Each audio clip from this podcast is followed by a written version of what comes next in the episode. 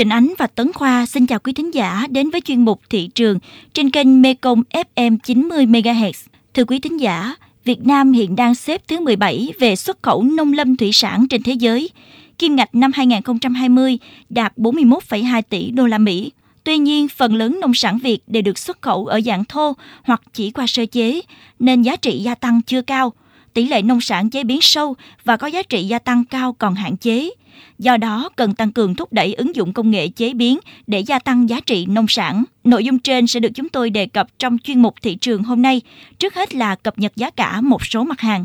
Tại Hậu Giang, những ngày qua, thương lái thu mua nấm rơm với giá 40.000 đến 42.000 đồng một ký, tăng hơn 10.000 đồng một ký so với đầu tháng 4.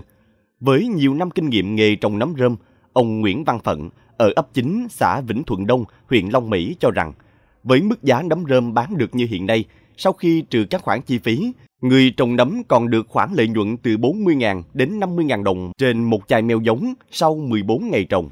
Hiện tại, do xoài cát chu đang vào vụ thu hoạch rộ cùng với việc ảnh hưởng dịch bệnh COVID-19, nên giá xoài trên địa bàn thành phố Cao Lãnh, Đồng Tháp giảm mạnh.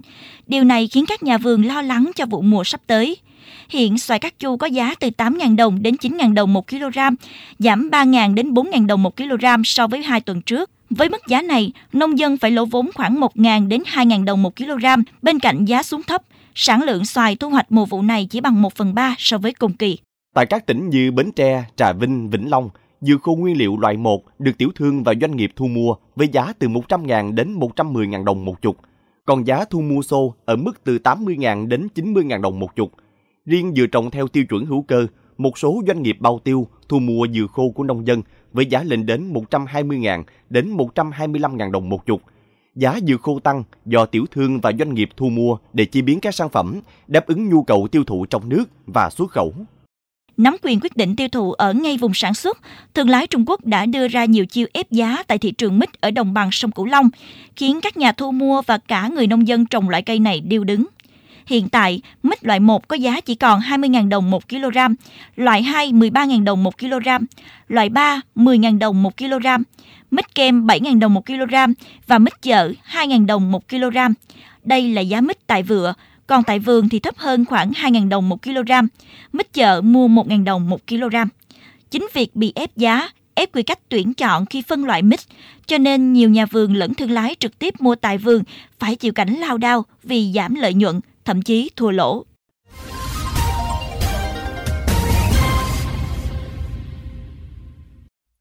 Thưa bà con, xuất khẩu nông sản của Việt Nam trong giai đoạn từ năm 2015 đến đây luôn duy trì được đà tăng trưởng từ 5 đến 7% mỗi năm. Nông sản Việt hiện đã có mặt ở hơn 180 quốc gia và vùng lãnh thổ, với nhiều mặt hàng xuất khẩu có giá trị hàng tỷ đô la Mỹ. Thế nhưng, tình trạng được mua mất giá, giải cứu nông sản vẫn như điệp khúc được lặp lại thường xuyên. Trong khi đó, nhu cầu tiêu thụ nông sản ở trong nước và xuất khẩu ngày càng tăng. Đi kèm với đó là những yêu cầu về tiêu chuẩn và chất lượng cũng ngày càng cao. Do đó, việc hiểu rõ những đặc điểm và quy định về tiêu chuẩn chất lượng của từng thị trường cụ thể để có giải pháp sản xuất và phát triển thị trường nông sản tốt hơn là điều vô cùng cần thiết. Nội dung này sẽ được chúng tôi đề cập trong tiêu điểm thị trường hôm nay. Nâng tỷ trọng nông sản và chế biến để nâng cao giá trị gia tăng. Mời bà con theo dõi. Theo báo cáo của Cục Chế biến, Bộ Nông nghiệp và Phát triển Nông thôn, dù chịu nhiều tác động tiêu cực của dịch bệnh COVID-19, nhưng kim ngạch xuất khẩu nông lâm thủy sản của cả nước vẫn duy trì đà tăng trưởng tốt, đạt 41,25 tỷ đô la Mỹ. Thị trường xuất khẩu của nước ta cũng nâng lên con số 180 quốc gia, vùng lãnh thổ trên thế giới. Trong đó, Mỹ đã vượt qua Trung Quốc, trở thành thị trường tiêu thụ nông sản lớn nhất của Việt Nam Tuy nhiên, các mặt hàng xuất khẩu vào Mỹ là gỗ, các sản phẩm từ gỗ, cao su, hạt điều, trong khi mặt hàng xuất khẩu gạo, trái cây vào thị trường tiềm năng này vẫn còn rất hạn chế do chưa đáp ứng được các quy định tiêu chuẩn về chất lượng. Ông Phan Thanh Bình, Chủ tịch Hiệp hội Rau quả Việt Nam cho biết. Sản xuất của người dân đó, bây giờ là chúng ta là cũng vẫn còn đang sử dụng thuốc ờ, bảo vệ thực vật nhiều, sử dụng cái tăng trưởng. Tôi nghĩ rằng là phải giảm à, và tạo cho cái thói quen của người dân nó bây giờ là phải trồng sản phẩm là sạch theo cái hướng là sản xuất hữu cơ à, thì nó mới tăng được cái chất lượng cái sản phẩm lên. Với thị trường có quy mô gần 1,5 tỷ người, Trung Quốc có nhu cầu nhập khẩu rất lớn nông sản và đa dạng sản phẩm nông thủy sản để phục vụ nhu cầu tiêu thụ nội địa. Theo thông tin từ Tham tán Thương mại Việt Nam tại Trung Quốc, việc xuất khẩu các mặt hàng vào đây không còn dễ dàng. Họ yêu cầu cao hơn về chất lượng hàng hóa, truy xuất nguồn gốc. Hiện chỉ có 10 loại nông sản của Việt Nam được cấp phép xuất khẩu chính ngạch vào thị trường này là xoài, vải, nhãn, chôm chôm, dưa hấu, thanh long, mít, măng cục, chuối và thạch đen. Trong khi đó, nhiều nông sản có lợi thế về nguồn cung của Việt Nam đang gặp phải nhiều khó khăn về đầu ra, chưa được cấp phép xuất khẩu chính ngạch vào Trung Quốc. Do đó, các mặt hàng này phải chấp nhận đi đường vòng với chi phí xuất khẩu cao hơn để có thể bước vào thị trường Trung Quốc. Ông Đàm Văn Hưng, giám đốc công ty trách nhiệm hữu hạn xuất nhập khẩu nông sản Hương miền Tây, Bến Tre chia sẻ. Dịch bệnh nó tác động rất là lớn đối với cái phí vận chuyển à, cũng như cái giá thành mà vận chuyển ra lên rất cao 200%, 300% là có. Nhưng mà đối với thị trường gần ở Trung Quốc, đôi khi là một cái công hàng chúng ta giá trị chưa được tới 1 tỷ, nhưng mà chúng ta lại đi mất hết gần 700 triệu tiền phí. Như vậy thì nó không hợp lý. Cũng chính vì đây chúng ta nhận ra một điều là thị trường Trung Quốc người ta rất cần những cái sản phẩm đặc sản như bưởi da xanh của chúng ta. Cái còn lại là chúng ta tìm cách đưa sản phẩm chúng ta sang Trung Quốc bằng cách nào cho giảm chi phí lợi đó mới là cái, cái vấn đề hiệu quả lâu dài. Tại hội nghị toàn quốc về thúc đẩy công tác chế biến và phát triển thị trường nông sản năm 2021 vừa diễn ra tại thành phố Cần Thơ, nhiều đại biểu đã chia sẻ những xu hướng thị trường nông sản thế giới và các vấn đề đặt ra về sản xuất nông nghiệp đạt chuẩn, các vấn đề liên quan đến xây dựng, bảo hộ thương hiệu và hỗ trợ xây dựng chỉ dẫn địa lý cho các doanh nghiệp trong lĩnh vực nông nghiệp vấn đề mở cửa thị trường nông sản để tạo tín hiệu dẫn dắt, xung lực mới nhằm hoàn thiện thể chế, tăng hiệu quả thực thi và sự liên kết trong thị trường. Ông Huỳnh Thành Đạt, Bộ trưởng Bộ Khoa học và Công nghệ cho biết sẽ tiếp tục đẩy mạnh các hoạt động hỗ trợ bảo hộ khai thác các tài sản sở hữu công nghiệp đối với các sản phẩm nông sản.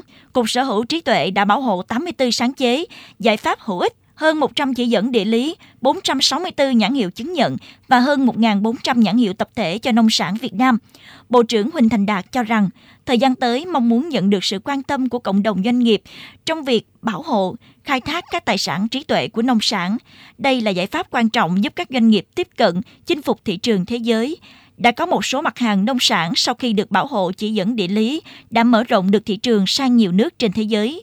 Trong thời gian tới, Bộ Khoa học và Công nghệ sẽ xây dựng cổng thông tin quốc gia về truy xuất nguồn gốc, hoàn thiện hệ thống các quy chuẩn kỹ thuật quốc gia cho các sản phẩm nông sản. Bộ đang tích cực phát triển thị trường khoa học công nghệ thuộc lĩnh vực chế biến, nông nghiệp ứng dụng công nghệ cao và các lĩnh vực liên quan khác. Theo Cục Chế biến và Phát triển Thị trường Nông sản, Bộ Nông nghiệp và Phát triển Nông thôn, cả nước có trên 7.500 doanh nghiệp chế biến nông lâm thủy sản quy mô công nghiệp có gắn với xuất khẩu và hàng vạn cơ sở chế biến nhỏ lẻ, hộ gia đình. Ước tính mỗi năm có khả năng chế biến, sơ chế bảo quản khoảng 120 triệu tấn nguyên liệu nông lâm thủy sản. Bộ trưởng Bộ Nông nghiệp và Phát triển Nông thôn Lê Minh Hoang cho rằng, nâng tỷ trọng nông sản qua chế biến là nâng cao giá trị gia tăng, giải quyết được tình trạng nông sản vào mùa. Khi đó cung vượt cầu thì nông sản giảm giá. Ông Lê Minh Hoang nhấn mạnh, thị trường không nở ra, cầu không tăng mà cung tăng thì ắt phải giảm giá và câu chuyện giải cứu nằm ở khúc cua của quy luật thị trường khi bị mất cân bằng cung với cầu. Vì vậy, sản phẩm chế biến là giải pháp để giải quyết vấn đề cung vượt cầu hiện nay. Bộ trưởng Bộ Nông nghiệp và Phát triển Nông thôn Lê Minh Hoang cho biết, về phía quản lý nhà nước cũng phải cùng doanh nghiệp để kết nối thị trường hoặc có những nghiên cứu nhà nước về khoa học công nghệ để các doanh nghiệp thị trường hóa nghiên cứu khoa học công nghệ. Bên cạnh đó, cần quan tâm đến các hợp tác xã, doanh nghiệp vừa và nhỏ, những doanh nghiệp khởi nghiệp để tiếp cận logistics, công nghệ bảo quản sau thu hoạch chế biến, tạo ra kinh tế nông thôn. Mặc dù quy mô có nhỏ nhưng giải quyết được mùa vụ ngay vùng nguyên liệu, từ những sản phẩm đó đưa về các doanh nghiệp lớn để tinh chế sâu hơn thì tạo ra hệ sinh thái hài hòa, tạo ra được nhiều việc làm khu vực nông thôn từ câu chuyện chế biến, sơ chế nông sản, Bộ trưởng nhấn mạnh. Sản phẩm chế biến nó sẽ giải quyết được hai cái việc đó. Một là nó bớt cái cung đi, thay vì chúng ta bán một cùng một lượt, một cả vườn thì chúng ta bớt lại cái sản lượng đó. Thì nguyên tắc giá cả là thể hiện sự khan hiếm của hàng hóa. Giá nó ít thì giá nó tăng nhiều giá nó giảm. Đó là một cái bàn tay vô hình của thị trường nó sẽ điều chỉnh những câu chuyện đó. Thành ra cái câu chuyện không chỉ là chúng ta giúp tạo ra giá trị gia tăng cho một ngành hàng nông sản mà chúng ta giúp phát triển của các ngành nông sản nó đi vào một cái quy luật cái chuỗi giá trị của nó trong bối cảnh nhiều hiệp định thương mại tự do mà Việt Nam tham gia đã và sắp có hiệu lực, đang mở ra nhiều cơ hội và lợi thế về thuế quan trong xuất khẩu hàng nông sản. Song các hiệp định thương mại cũng đặt ra nhiều quy định khắc khe hơn về hàng rào kỹ thuật như yêu cầu về chất lượng, mẫu mã, hàm lượng dinh dưỡng, nhãn mát, thương hiệu một cách chi tiết, nghiêm ngặt hơn – Do đó, để làm tốt công tác phát triển thị trường nông sản thì cần phải tìm hiểu và nắm bắt kịp thời nhu cầu, xu hướng tiêu dùng nông sản của từng thị trường. Từ đó có những định hướng và biện pháp sản xuất chủng loại và sản lượng nông sản phù hợp với nhu cầu trong nước hay phục vụ cho xuất khẩu. Bên cạnh đó, cũng cần có giải pháp thúc đẩy đầu tư chế biến để góp phần giải quyết tốt bài toán thị trường cho nông sản.